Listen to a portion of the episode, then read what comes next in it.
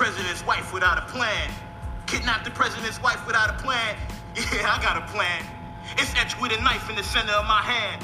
So I guess I'ma have to keep my fist clenched. Walk around D C in the rain till my wares is drenched. Wait for that motherfucker to take out the garbage and do a press conference about what great shape this country in. And when them welfare cuts gonna begin.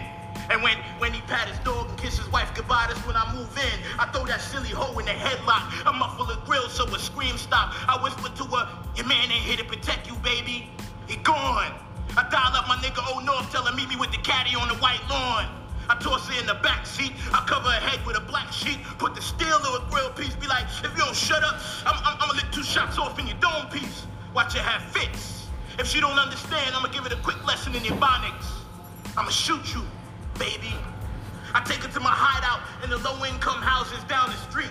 I replace her Joan and Davids with purple Reeboks on her feet. I give her four hungry kids, no job, no ambition, no family support, and a last welfare check.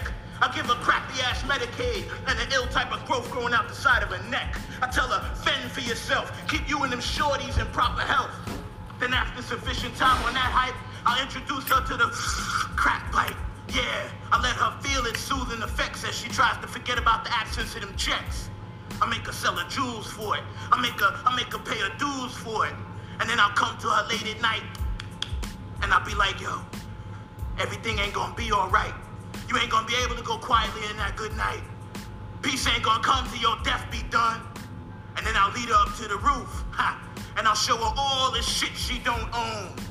I'll lead her over to the edge and leave her there all alone. Yeah. Yeah.